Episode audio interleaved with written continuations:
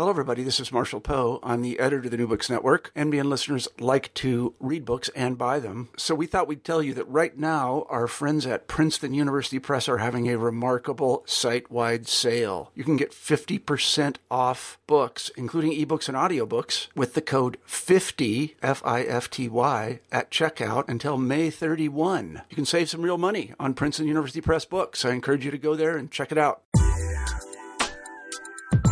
Hi there, welcome to New Books in Science, Technology, and Society. I'm your host for today, Carla Nappi. I just now had the great pleasure of talking with Sherine Hamdy about her book that just came out with University of California Press in 2012, Our Bodies Belong to God Organ Transplants, Islam, and the Struggle for Human Dignity in Egypt. Now, this is an absolutely fascinating book, and it's one that speaks to um, not just medical anthropology, where it most obviously fits, but also you know, issues of how to understand the complexities and sort of polyvocal nature and richness of Islam in contemporary Egyptian society, how to understand bodies in local context, what that means, um, and how to sort of think about that and think with that problem without overgeneralizing or totalizing um, local cultures. Right? It's it, it's just an incredibly fascinating book, and it's also one that's extraordinarily important. I think listeners should absolutely read it. I highly recommend it. I'll be assigning it all over the place um, when I'm teaching, and I hope you enjoy uh, listening to our conversation. It was a real great pleasure to talk with Sherine, and she's got some fascinating things to say. Hi, Sherine. Hi. We're here today at New Books in Science, Technology, and Society to talk with Sherine Hamdy about her new book, her really wonderful new book, Our Bodies Belong to God Organ Transplants, Islam, and the Struggle for Human Dignity in Egypt. And that just came out this year, 2012, with the University of California Press. Now, Sherine, thank you so much for making time to talk with us today. This is a really exciting book. I can already imagine assigning it in any number of classes in body history, STS, history of medicine. Um, and it's really a pleasure to have a chance to talk with you about it today. Oh, thank you so much. It's great to be here. Oh, it's great. That's great for me too. Um, so this is your first book. Um, so can you talk a little bit about, to sort of get us started, what brought you to this topic in particular? What brought you to the topic of organ transplantation um, as a as a dissertation topic, right?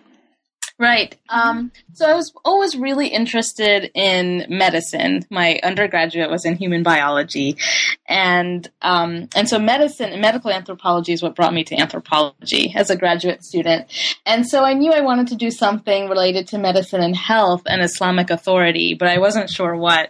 And even when I think back to my dissertation proposal, it was quite broad. It was on you know a number of different biotechnologies that I had anticipated working on. But uh, when I was in the field, I went to Egypt before I started my field work for the uh, Center for Arab Studies Abroad, which is an intensive Arabic learning program. And when I was there, I realized how huge a debate organ transplants w- was, and you know, just people on the streets talk about it. Everybody knew about it. Uh, everybody had an opinion, and that's what really drew me into the topic. I thought, well, this seems like it would be a really interesting lens through which I could look at a number of different processes and debates that are going on in Egyptian society more widely. That's great. A number of people um, I know through um, Arabic language study have, have actually said that uh, participation in the CASA program was fundamental for shaping their graduate work. So it sounds like a great program.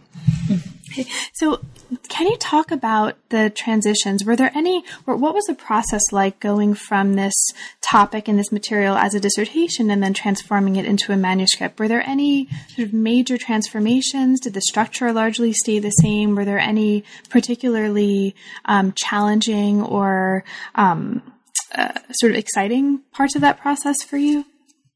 Yeah, well, you know, the material is really rich, as as you know. I just had so much data to work from, so many stories and narratives from patients and physicians and doctors and Islamic scholars. So it just took so long for me to figure out what was the narrative and what was the analysis that I wanted to bring to this.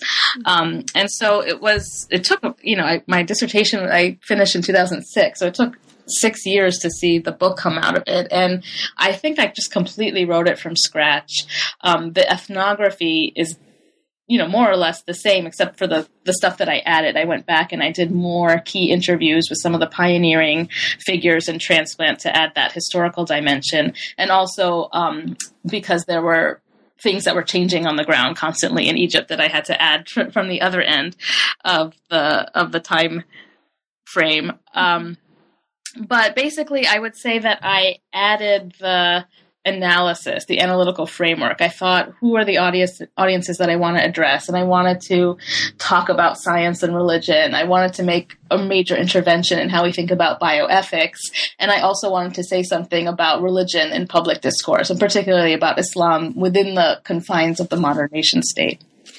And one of the major um, arguments that it seems like you're making, uh, you know, sort of following up this point of um, the book actually making substantial contributions to the field of bioethics and to STS, I think, as well, and medical anthropology. Um, early on in the book, you present this idea of um, a bioethics rebound as something that you want to present um, as a way to situate this case study within broader narratives and broader, um, perhaps theoretical frameworks of bioethics discourse, but also medical anthropology and STS. Can you talk a little bit about that concept of a bioethics rebound, um, what it means for you, and why that was so important for you in framing this um, case study? Yeah, so I'm playing with the word of, of rebound. So, on the one hand, I want bioethics to bounce back from a failed relationship with the social sciences. So, rebound in that sense. And also in the sense of unbinding and rebinding, like you would the worn out pages of an old book. And the idea is that bioethics as a discipline, I mean, it actually has quite a, a short recent history in, in America, and it and it um, became its own field in tandem with the field of organ transplantation. That's when bioethicists were really called to the table to say, you know, can we actually take organs from living healthy donors? How can we allocate them? How can we distribute? What does it mean when we're redefining life and death? And um, although it had its roots in, in, in patient you know, kind of giving a voice to, to the ethical dilemmas that patients would face, it very soon became this almost legal um, arm of the institution of biomedicine and more kind of uh, way to perpetuate biomedicine as it was than to really transform it. And so social scientists and particularly anthropologists have been really critical of bioethics and bioethicists for being myopic in its universalisms, for assuming that everybody has the same sort of notions of autonomy or beneficence or non malfeasance or justice. And um, I I didn't want to lose bioethics. I didn't want to say bioethics or even ethical questions should be marginal, and instead we should look at political economic structures and about power relations. I wanted to say, well, let's integrate these ethical concerns with the political economics. So let's unbind bioethics from its narrow domain and rebind it with these larger questions about um, about politics and economy that are happening more or less visibly in particular locations. So in Egypt, it's very visible how the political and economic structures impact, but it, it's that it's a case that enables us to see how political economic processes work less visibly in other places. And for listeners who haven't yet had a chance to read the book, and I hope um, I hope anyone listening right now will, because as um, Sherine has already said, it's an extraordinarily rich um, study, and I'll, I'll echo that. You're very careful in the book to not just localize this context, but also to make very clear that, um, at least from my perspective as a reader, these different factors, social factors, political factors, religious factors, ethical factors, don't look one way just because you're looking at one particular context. So you're not making any claims here, as far as I see, to be um, totalizing or generalizing Egypt. In fact, you're very careful in here to be very um, sort of to, to present a very rich picture of the simultaneous contradictory and non contradictory ways that these issues are fleshed out at the level of individual and different local communities within Egypt as a whole. Mm-hmm. Yeah, that's right. So I didn't want to say, you know, we, we think organ transplantation looks this way. Let me show you the Egyptian case, or let me show you the Muslim case. I wanted to say, you know, here's a methodological or a theoretical way that we can approach this topic and open it up in a way that makes cultural difference. It, it shows the um, bluntness of that tool of cultural difference because it's not adequate enough to really grapple with some of these complexities about how different people are figuring out what makes sense to them to improve their lives. And we realize that some of the things that we take for granted and that we assume don't apply to everybody. Mm-hmm. That's right. Now, sort of to this is a wonderful way to get us into the actual sort of body of the book itself. And before we get into um, these particular case studies um, that you present us with in the book and the sort of meat and potatoes of the content, um, I want to ask you just a couple of questions about the book as a book and the book as sort of the structure of the book and the decisions that you made to frame it the way you did, which are really fascinating. Um, now, you you bring up very early in the book um, the role of photography and the role of photographs in the story, and each chapter opens with um, kind of a, a photograph that is almost a set piece for the story to come.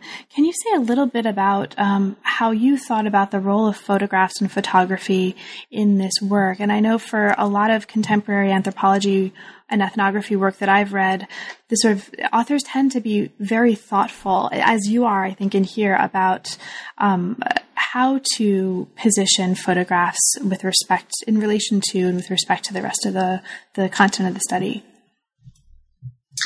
I, I think it was more following the lead of my interlocutors themselves in the field. They would you know, they were so funny. Sometimes they would pose for the camera in these really funny ways. And I mean, I remember this one photo that I actually did not include in the book, but it, it's of a janitor um, picking up a stethoscope and pretending to examine the dialysis patient and posing in that way. So it was hilarious to us in the field because we all knew that he was the janitor and not the attending physician. It wouldn't really be translated in the book.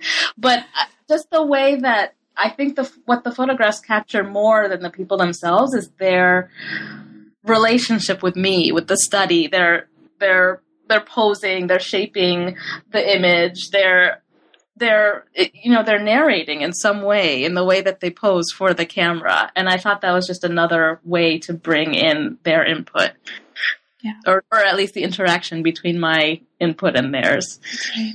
and the the um, one of the other really interesting things about the book it as a book is that you're very careful to frame the account um, as a whole, um, in particular in the uh, use in, in, your use of prefatory and concluding paratexts in terms of your own experience um, in conducting this research, in telling this story, um, in experiencing um, the sort of material that you did in order to construct this account. The preface, in fact, opens up with an account of you blacking out at a rural hospital in Tanta, which is one of the um, localities of the study in 2003. Um, can you talk about that a little bit as a way of introducing um, the story for listeners as, as you introduce it in the book? Yeah, um, so I was, it was sort of early on in the field work and it was very, very hot. And this uh, hospital was not air conditioned. And I don't know. I, think I guess it was the heat. I actually don't have an explanation for why I lost consciousness, but I mean, what struck me was that the the concern that the patients had for me, like you know, in retrospect, I, I was thank God I'm very uh, healthy uh, compared to patients in organ failure, and you know, in retrospect, I think, oh my gosh, I, I'm so embarrassed. Did I act like really panicky and spoiled, and all it was was a little fainting spell? But but you know, and they're the ones who are really suffering. But they were so concerned, and the nurses put me on one of the beds and wheeled me in between these patients whose lives I had been following. And one of the patients gave me her mango juice and told me it would bring my sugar up. And so it was one of those moments where it seemed as if in an instance there was like this really strong bond between us and but the, in the way that I talk about in the book was to just actually talk about how fragile those bonds were because they were so easily ruptured by uh, Egyptian officials barring my access to public hospitals. I got into very big trouble. We are talking about photographs um, for capturing that one image of the cement factory that's polluting on agricultural land. And so there was a lot of difficulty. Um, there was a lot of boundaries position between me and the people I was trying to to talk to because at, at this. I mean, this is you know the obviously before um, before the Egyptian revolution, before Mubarak was toppled or whatever you want to call it. Uh, people were really scared to approach the poor, the disenfranchised. The assumption was if you were to tap into these very subjugated, very marginalized people and ask them questions, they were going to be angry and you were going to sort of open up this explosion. And I, you know so, I, so there are just so many doors closed in my face. And i think that moment of kind of blacking out and being with the patients was one of those instances where it seemed like we were all together now, the the book um, itself. So, for for listeners, just to um, give a sort of basic general summary, um, the book presents an account of transplanting body parts in Egypt and focuses on three major key. There are three major body parts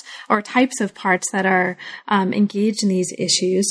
There are a number of puzzles, right? So you're raising a bunch of puzzles at the beginning about its practice and history, and we'll sort of get through um, many of those puzzles as we look through the chapters individually. Um, but they sort of one of the things that you um, bring up as we're talking right now about your own experience sort of doing this research you later in the book you mentioned that you didn't talk with any individuals who had sold organs right? Mm-hmm. and so th- this seems to me that this is related to these larger issues you just talked about about sort of you know some doors being slammed in your face in the course of this research and others being um, opened perhaps unexpectedly the book can you talk about the research process of this book? And, and i know i say that it's a very broad question because again for listeners um, you're bringing to bear here an amazing range of materials to tell this story. Uh, interviews with all kinds of people newspapers um, television shows religious sermons sitting in on classroom discussions participant observation at hospitals and clinics archives of fatwas etc etc um, what were what was this research process like for you? And by that i mean um, anything that you want to say that stands out as particularly memorable, particularly difficult, particularly exciting in this pro- long process? Well, it was very, very, very difficult. I will say that. And um, I remember I have this colleague who who had written a paper on organ transplant in Egypt based on newspaper accounts. And the premise of the article that he wrote was that, well, since our access to actual field work in hospitals is barred, you know, one has to rely on things like newspapers. And it was just kind of taken for granted that it would be impossible or next to impossible. And I, I do want to emphasize that because I think sometimes as graduate students, we have no idea what we're getting ourselves into. You know, we'll read one medical ethnography in one place and say, oh, well, I want to do that in, in such and such place and not really realize the, um, the difficulties in terms of access.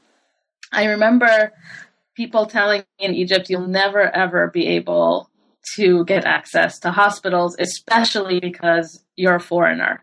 And then other people say you will never ever be able to get access, especially because you're Egyptian. So I, I don't even know if being sometimes Egyptian and sometimes foreign, depending on how people saw me, was a help or a hindrance. In the end, I just think it was persistence. Um, but I, I will just say that if I had, you know, in the first five or six months, just had so many doors slammed in my face. If I had, if I didn't have the funding that I had, that let me stay as long as I did until some doors started to open for me, I think I probably would have had to switch topics. But I mean, the main um, response that I would get was something along the lines of, um, "You cannot interview poor patients. They are not they are not uh, people that you can talk to. They have nothing to tell you. They have no information. If you write down anything that they say, it will be false. Like like the the idea of writing down what a poor uneducated person says and then calling that knowledge was like very disconcerting. But then more than that was this idea of of political explosion. That you know, what are you what are you hoping to gain? You're so, Sherine, you um, in the book you conducted fieldwork primarily in three areas: Cairo, Mansoura, and Tanta, with follow-up visits um, after the primary period of research. Can you say a little bit about why you chose those particular areas and what each of those areas allowed you to explore in the course of your research? Yeah, so Cairo is really the center of of everything in Egypt of Islamic authority. It's where Al Azhar and Dar al Ifta are, where the um, religious scholars convene, and it's also the medical center of Egypt. So people from all over the country will end up being um, referred to Cairo if, if it's something complicated. Uh, so it was nice to break away from Cairo to get more of an understanding of what was going on. And it just turns out that the early pioneer of transplant surgery in Egypt was a physician from Mansoura, and he built from the ground up basically um, a transplant center, a tertiary transplant center, and he kind of was uh, competitively beat the the rival transplant team in Cairo to the finish line because they he wanted to um, do the very first transplant surgery in Egypt. So it happened in Mansoura in 1976, and ever since then, Mansoura was able because of the kind of the charismatic leadership of this one pioneering surgeon named Mohammed Ghoneim. Um, that that that is where uh, all of the research, the best research, comes out of of transplant surgery in Egypt, and where it's publicly funded, and they have the best results in terms of um, donor survival and and graft survival. Mm-hmm. And then Tanta was the third site, and and that um, didn't have anything to do with the transplant center. And that was very useful because there was kind of a distance from the high, almost explosive nature that transplantation had caused in Cairo. And, and most of that is because there's a very large, thriving black market in Cairo. And Tanta patients were able to sort of reflect on the benefits and costs of transplant a bit with a, with a bit of distance from kind of the explosive nature of, of the black market and, and what that drew people into. Okay, thank you. Now, getting into the sort of um, the first chapters of the book, the the first chapters bring us in in different ways to issues of expertise and authority, which go on to play such important roles in the rest of the study. Now, one of the major um, questions that you start off telling us that you are sort of looking to resolve, or at least inform, is the issue that um, though all official religious scholars in Egypt declare organ donation to be permissible in Islam, patients and family members continue to object on religious grounds, right? So many insisting we can't donate that which quote, belongs to God. And this sort of elaboration of the popularization of this idea will become clearer in later chapters. Now, this sort of gets to a theme that's going to be really important in both um, of the first two chapters, certainly, which is the, the importance of different realms of authority and the ways that they mutually, um, in some ways, mutually constitute each other and mutually inform each other. And that's in particular um, the medical and religious realms of authority um, that play out here. Um, can you talk a little bit about um, about that, about the sort of relationship in here, especially when it um, um, pertains in the first chapter to kidney transplantation, between um, what we might call medical and religious authority? How, in your experience in looking at kidney transplants and dialysis, in particular at Mansoura, did these two modes of authority inform or conflict with each other uh, for the people that you spoke with? Well, part of what I was grappling with is that there's such um, a strong narrative of religion and science clashing that we get from the West, and, and a lot of historians of science and, and religion have kind of debunked this or uh, nuanced it or complicated how it is that we come to this narrative where science and religion clash. Um, and, and, and it's particularly problematic when when that narrative goes to other places of the world where there are actually very different relationship between religious and scientific modes of authority.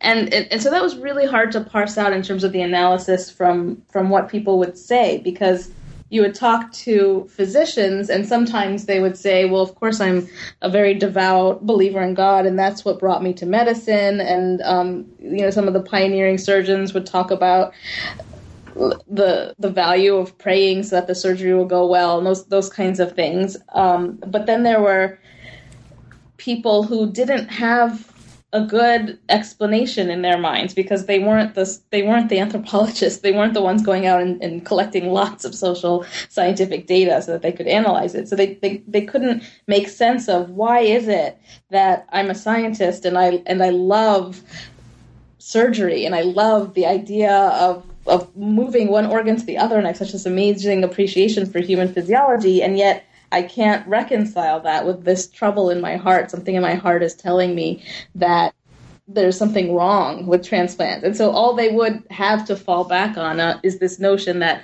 well, maybe religiously there's something wrong with it, even if scientifically it's okay. And that, and, and so people themselves would say, well, you know, in our religion, the body belongs to God, therefore we can't transplant. But that you know, as I as I show throughout the book, the logic of that statement can't take you very far because, well, then why organ transplant? Why why isn't dialysis wrong? Why isn't all these other medical treatments that people are pursuing a problem? Why does the body belong to God come to trouble only particular medical treatments?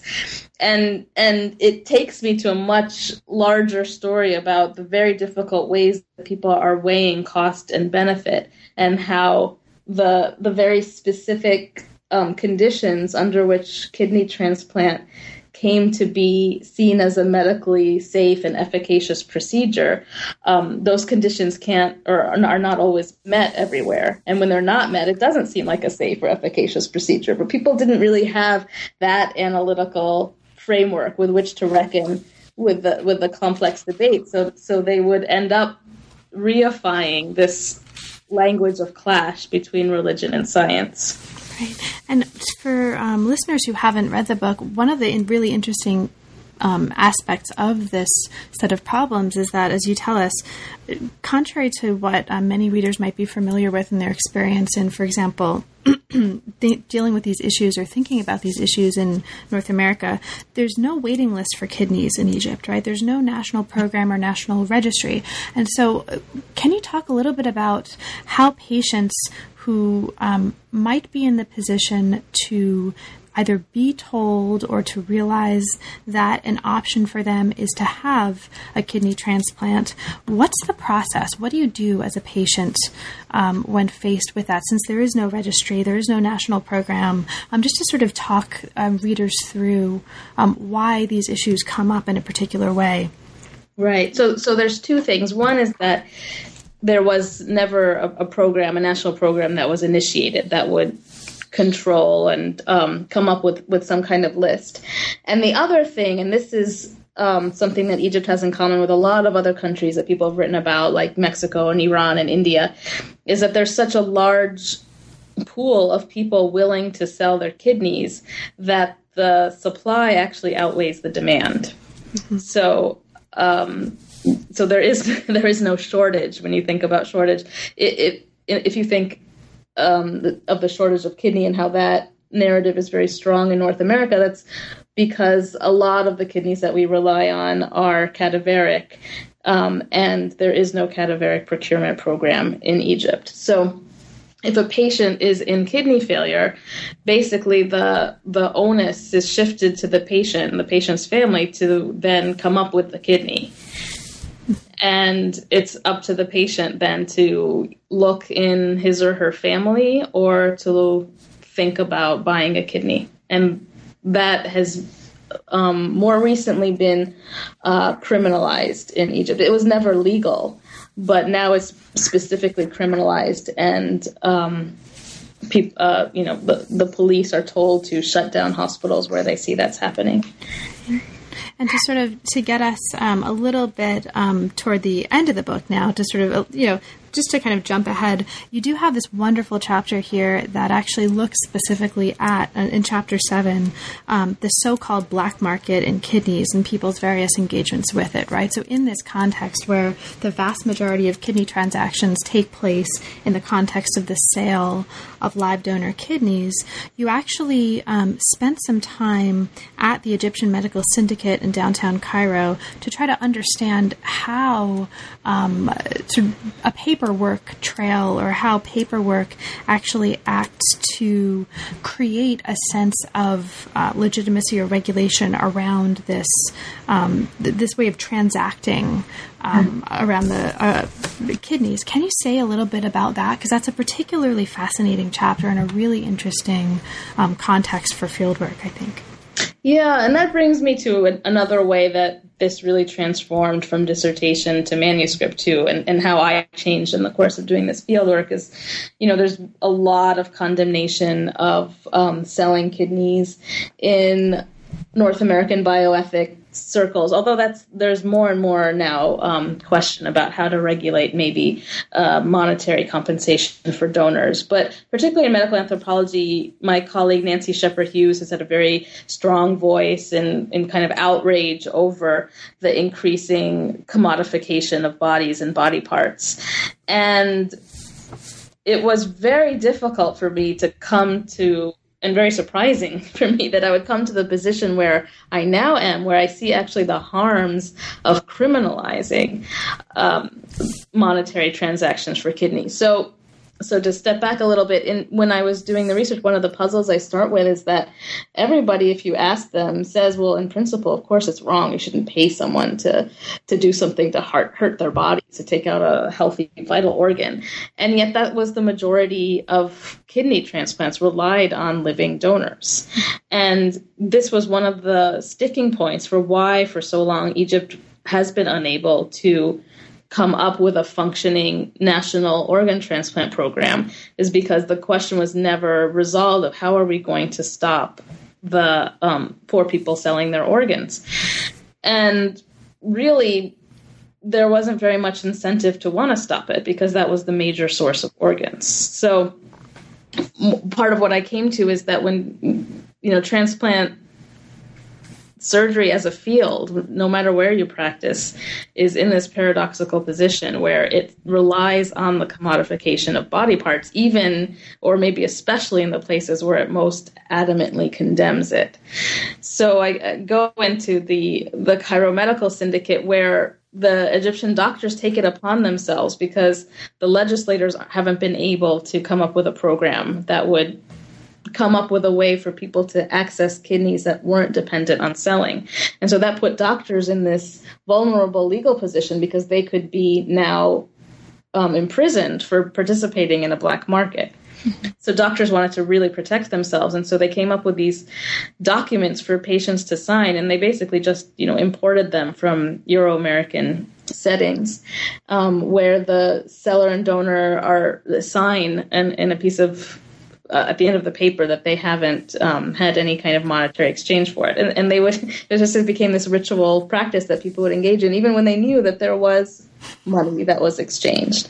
But part of what was happening there was um, kind of a boundary work where people were saying, well, this kind of kidney transplant is okay, even if there's money transacted, and that kind is wrong. So the place where they were dividing the right and the wrong wasn't whether there was money exchanged or not, but it was is this in a good hospital? Will anesthesia be used? Is this a reliable doctor? And the way that they were able to regulate that was by at least having some kind of documentation. And that's really what it was signaling was that it was being performed in the right places not you know underground and so towards the end of my work it was after 2006 when the world health organization listed cairo as one of the top organ trafficking hotspots of the globe that sort of just in response to international pressure there was a crackdown on on black markets. And and there you can just see on the ground that there's a negative effect because what it ends up doing is pushing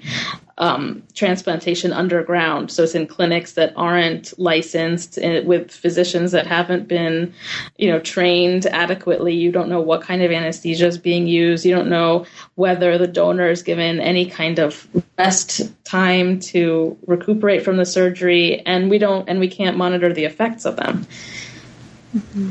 That's right. And one of the really interesting things that comes out of this is that you also bring up, um, in the course of that chapter, and also running through in the discussions of the social and political context that's informing these decisions and debates that patients are engaging with, and and that doctors are engaging with. In the rest of the chapters, or many of the other chapters, the issue of um, the potential sort of orientalization of the question of a market in human organs, right? The sort of the assumption that this black market is something that only you know third world countries participate in, um, and it seems that a, uh, a, number of the patients, certainly that you spoke to, were very self conscious about um, the sort of relationship between how they thought of transplants, technology, transplant phenomena, um, and how they thought of U.S. militarization and intervention in the Middle East as it's playing out on, like, in the media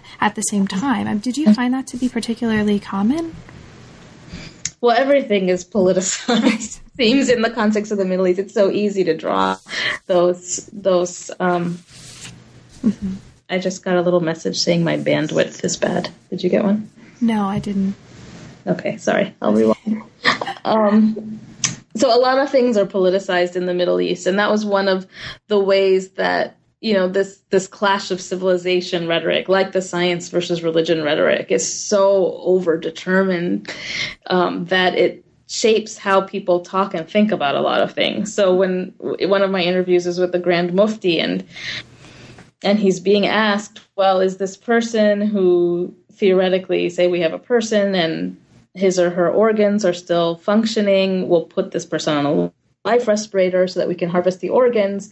The neurological functioning is gone, um, but the body's still alive. Is that okay? And he says, Well, no. Are you asking me if, if that person is alive or dead? The person's obviously alive. If if somebody goes into an ICU and shoots a patient like that with a gun, that person would um, would be charged with murder, right? And so his explanation and a lot of the physicians who were agitating against cadaveric procurement was that the people in the West, these people who are also exploiting and colonizing and militarily intervening, so you know, so it's a very like sort of soft spot. The, the, the, these are the same people who are redefining dying patients as already dead for their own lucrative ends. And and my argument is well, if you do the ethnography in North America, which is what Margaret Lock has done, mm-hmm. you'll see that the physicians don't deny that they that the brain dead patients are biologically alive. They know that. And so the arguments that the Egyptian physicians are using against it actually come from Euro medical, Euro and Anglo American journals saying that you know, d- describing the the continuance of biological life. For example, the women who are pregnant and who are declared brain dead, but the fetus survives and can be um, t- uh, delivered via cesarean section and can survive and live. Um, so the North American clinicians are saying, well, yes, that person is biologically alive in some sense, but the person or soul is gone right? Because there's no brain function. And Margaret Lock describes that as a legacy of the Cartesian framework of separating mind from body. But in the Egyptian context, if there's any movement or any biological sign of life, then that must be evidence of the lingering of the soul, right? The soul must still be there because the soul is what animates life. So instead of understanding that well actually there were different views of what constitutes the body what constitutes life it was just easier to turn to this you know overly political argument that they in the west are bad or you know economically exploitative or lying about brain pain. And, so, and to use the kind of um, the the the furor outrage that people feel over warfare and to, to kind of you know burn that fuel and to say this is the explanatory framework for why we should stand against these particular medical procedures. That's great. Thank you. Um, now, sort of so you've just talked a little bit about a chapter where um, you, I think, very wonderfully look at the idea of brain death um, in this local context um, as, as, it pertains in the Egyptian context that you looked at, but sort of these issues get more um, get very different and complicated in a different way when you move to looking at a context um, where it's very clear that the body that it, the organ will be procured from is clearly dead, right? And that's cornea transplantation. Mm-hmm, mm-hmm. So this is a different context, a different set of issues, um, and a, a, set of issues that brings us into not um, sort of the you know West versus Islamic values kinds of debates, but really you're looking here um, at sort of discourses on the struggle between enlightenment and backwardness, as you put it, within mm-hmm. Egypt itself. Can you talk a little bit about this particular context and um, in, in, the larger scope of the, the book? Yeah, I really liked uh, reading about that, about the the Egyptian um, enlightenment. That's what it's called in Egypt, and Nahda, and and how. So there was a, a, period where there was a lot of literary work, literary flourishing in Egypt, and um, and some of those figures. I mean, the, one of the main major figures in Egypt was called Taha Hussein, and he himself was blind, and he came from a very very poor village in Upper Egypt, and in his autobiography, he describes how he was sick or his eyes um, had trachoma in it, his mother called the village barber to fix him, and the village barber ended up blinding him permanently. And, you know, had his parents only been enlightened, had they only been educated and known to call a doctor, his life would have been completely different. And so these themes of blindness and awakening and seeing and vision were very strong in this period. And it and a lot of it drew on the fact that in Egypt trachoma, which is this bacterial infection, um, and if it's left untreated, it could lead to blindness. But it's it's quite easy to prevent and to treat um, today with with antibiotics. Uh, it, it really um, shaped the culture and and idea the of the orality of um, textual and and for example for Quranic recitation some of the most amazing Quranic reciters were thought to be the blind that, that they had special gifts or special gifts for seeing the inward um, and so I think that because trachoma was this endemic eye disease in Egypt and and there was a lot of um, the tropes of blindness and seeing and vision were very kind of informative uh, for Egyptian culture.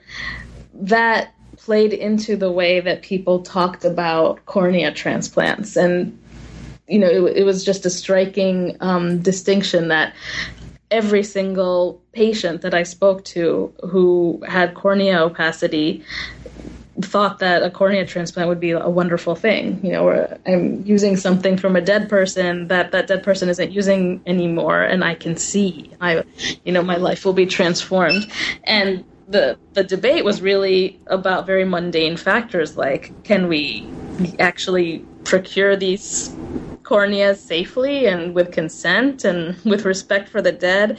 It was it didn't have to go into these, you know, abstract theological questions that some of the other debates did.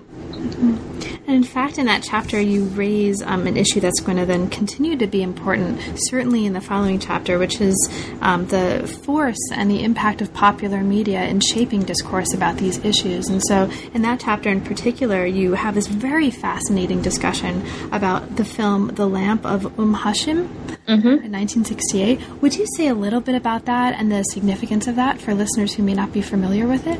Yeah, it's really one of my favorite pieces. It's it's an Egyptian novella written by Yahya Haqi, and he was uh, an Egyptian diplomat, but he was also one of these um, big cultural figures in the uh, early 20th century. And he um, he he wrote this very short novella, but it's so rich, and it's about a young um, a young man who grows up in a very poor quarter of Cairo called Sayyida Zainab, and she she is Umm Hashim. That's the, the, another name from her. She's a granddaughter of the Prophet, and there's a big um, mosque and shrine for her, and this is the popular poor neighborhood. It's located in the popular poor neighborhood that he's talking about, and that family sacrifices everything for the hopes of this one, the youngest son, and the hopes that he'll go abroad to England and study and come back and bring them, you know, to success, to modernity. And of course, he becomes an eye doctor. He can brings vision, and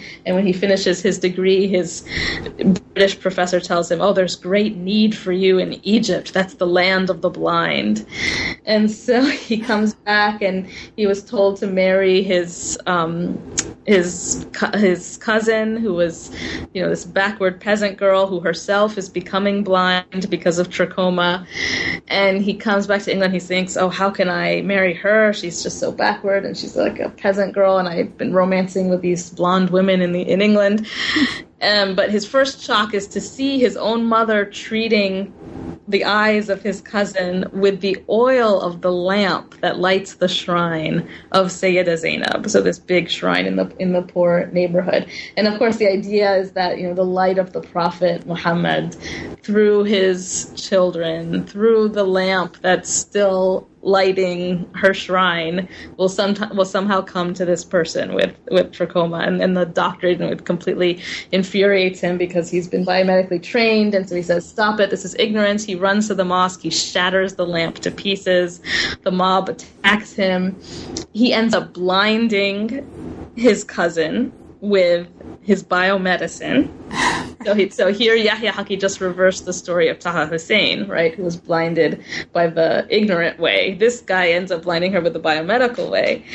And then in his remorse, he realizes that the only way to actually move forward is to bring a kind of blend. So this is the harmony of the old and the new, the east and the west, the traditional and the modern. And so he mixes the lamp oil with his medical treatment. She restores her sight. They get married and they have lots of children. That's the novella. That's the that was the actual classical work.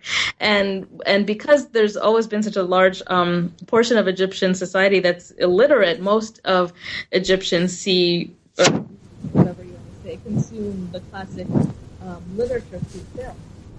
In 1968, they made a film of of it. Mm-hmm. Uh, Sherine, I sorry, I think the is there something covering your microphone?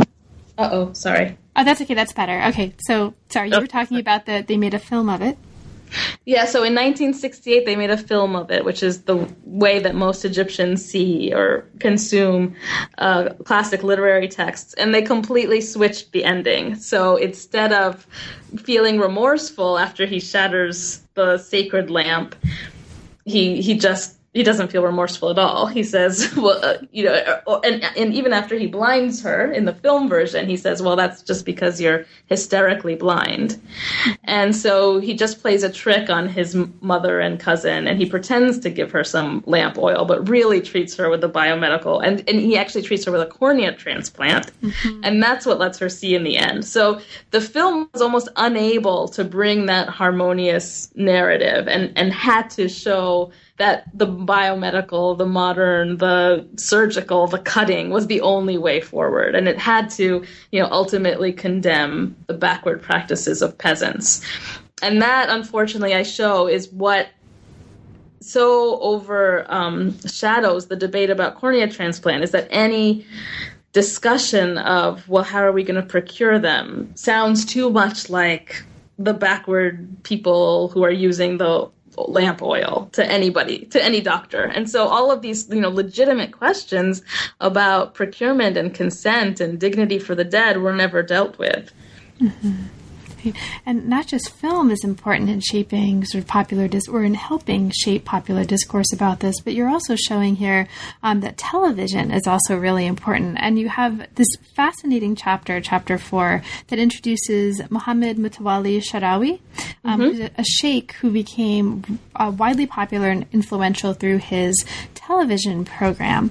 Um, this was a super fascinating chapter and such an interesting figure to look at. Can you say a little bit about him and how he's important to the story?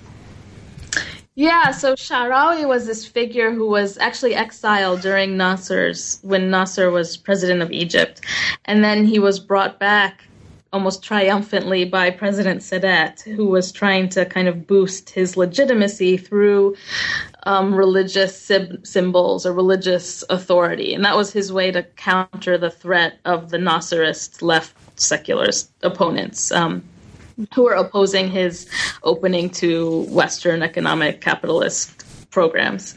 So Sadat br- brings Sha'rawi back, and and he says, "Here, you can have your own slot on television." And and back then there were only I think three Egyptian channels, and Sha'rawi um, was so was on one of those, and, and it was an incredibly popular show because Sha'rawi is this uh, kind of jovial, very simple um, presenting person. He would you know always wear his galabeya and this this white cap and he would sit on the floor cross-legged and there'd be a circle of of people around him and he would just talk and he he actually had you know almost this linguistic genius the way that he spoke his he would bring these sort of archaic phrases of the Quran and make it completely relevant to everyday life and, and bring it into the colloquial usages of, of Egyptian Arabic.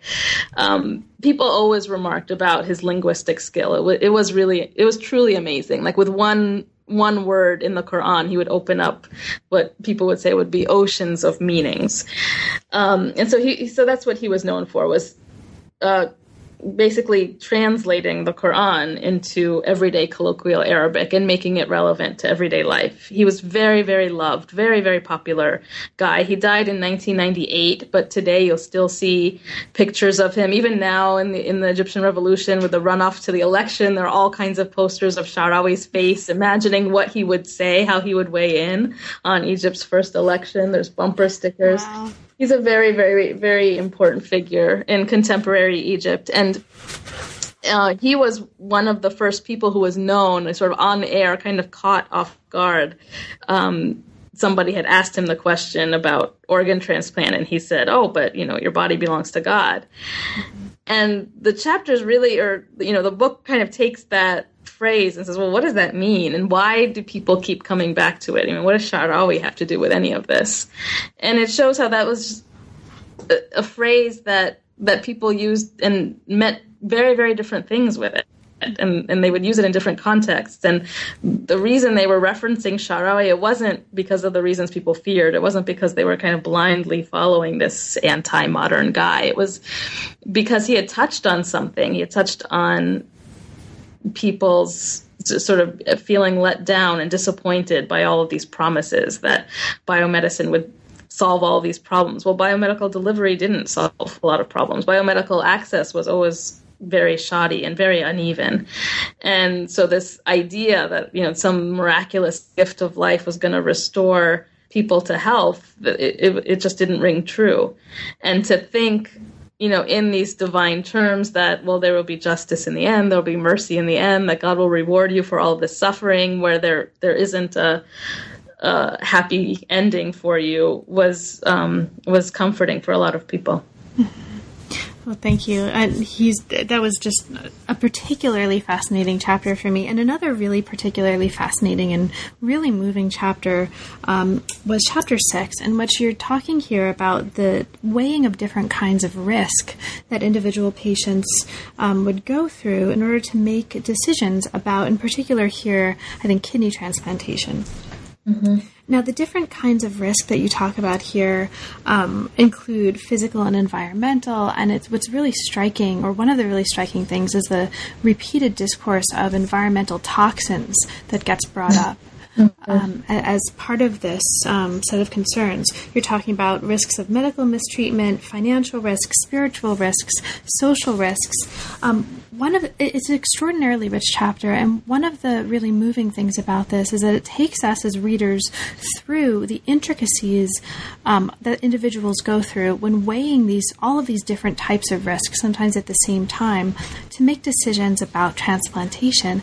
Um, to sort of bring us, perhaps, to as we move toward the conclusion of our discussion today, can you talk a little bit about um, were any of these cases particularly moving for you? I mean, I, I, know all of them were, I'm sure, moving in some way, but are there any cases that really stick out um, for you as being particularly transformative in the way um, you thought about these issues and you thought about these processes? Well, I'm thinking now about you know how how much I learned from the people I spoke with, and how it, it you know the the typical um, division of labor that we have in the academy is that they're the people who look at the natural sciences and the people who look at the social sciences. And so, you know, I'm a social scientist, so I'm supposed to just figure out people's ideas about things, you know. So so I should take it as a universal that it doesn't harm a person to donate a kidney because actually a human being can live perfectly fine with only one kidney or even one fourth of a kidney. And so if people are saying, well, that's not true, that should just be in the realm of ideas. And, and it's at, it was in the process of field work that that division completely shattered to me because it wasn't just their ideas. That there was scientific truth to what they were saying. There, there were villages where a very disproportionate number of people were falling to kidney failure, and it could be attributed to toxins. It could be attributed to the pesticide company that was disposing into their drinking water and, and the poor water quality. People knew this on a very um, basic level because they'd lived it, and, and the physicians knew it, and there was no denying it there was certainly an environmental component to the distribution of kidney failure. And of course, that would weigh in on somebody's thinking, right? I mean, it, it makes perfect sense to say, well, if we're all drinking this contaminated water, why should I rely on, on my healthy brother? You know, he's the one that's that's good, but eventually he's going to be vulnerable to it too. Why should I take his kidney? You know, when I had two kidneys, I got sick. Why would I leave him with one? Mm-hmm. And and so that's really, I think, it was was very very striking for me because then I had to go and, and find out something about toxicology and to really break that division of academic labor and say, no, no, no wait, this isn't just an idea. There's something about that universal assumption about risk that's not so universal, that is contingent on an environment that's not the same everywhere. Mm-hmm. Right. Well, thank you so much, Sherine. And I, we've taken up a lot of your time, um, and there's so much in this book that we didn't have a chance to get to. I mean, the book really goes from early to mid 20th century all the way in the epilogue to the 2011 protests in Cairo. So there's a lot of material. It's extraordinarily rich. There's a ton of stuff that we didn't get a chance to talk to, to talk about today. Is there anything in particular um, that you'd like to mention for listeners who may not yet have had the chance to read the book that you find um, particularly important that we didn't have a chance to talk about? Yeah, I mean, the last thing I want to end on is is the intervention of Islam and what it means to talk about Islamic authority within the confines of the modern nation state. Because that's another sort of big transformative moment to me was to say, oh, wow, Islamic authority is given so little space in the workings of the modern nation state, and it's backwards from what we're told. You know, we're thought we're made to think that oh, there's always this threat of religious rule or religious um, taking over, but actually, there, there's never in history been so much centralized power as in the modern nation state, mm-hmm. particularly of the 20th and, and 21st century, and so to think then of of how little space Islamic authority has been given and how um, what's that how uh, I want to say the opposite of rich, how impoverished, right? The the Islamic discourses have been because of how little space they're given. So, like, oh, you know, one little fatwa is supposed to answer this question that's actually so complicated that doesn't actually make any sense. And uh, that's what I wanted to end on is that actually the Islamic tradition has so many different fields to draw on. It, it, has so many different perspectives that it considers legitimate that there's not supposed to be a single answer to questions that impact people in different ways. And that sense of plurality is something that we've lost because of the exigencies of the modern nation state. And it's something that I want people to be aware of is that that plurality of of religious opinion and religious voice that is all actually supposed to be legitimate according to the Islamic tradition itself. And I think that comes out really strongly in the book. So um, that's I think you did a really wonderful job successfully bringing that out in this chapter. It's one of the most fascinating things about the book. Thank you so much. So, what's now that, um, well, congratulations, now that this book is out and the project is wrapped up, what's next for you? What's most inspiring to you in terms of your own research right now? Oh, a number of different directions that I want to go in. Um, but right now I'm thinking of a totally different project that will start in Egypt but take me outside of Egypt, um, and we'll look at consanguinity, so close cousin marriage. Mm. In different regions of the world, and how genetic technologies might be changing that family structure. That's fascinating. And that actually speaks to some really powerful threads of sort of looking at family and kinship relations um, in the book as well. Mm-hmm. Awesome. Well, thank you so much, Sherine. It's been a total pleasure um, to talk with you. Thank you for being very patient with our um, sort of uh, small technical difficulties along the way. It's an amazing book, um, and uh, I really had a great time reading it. So thank you. Thank you. This has been really fun. You've been listening to New Books in Science, Technology, and Society. Thanks so much for joining us, and we'll see you next time.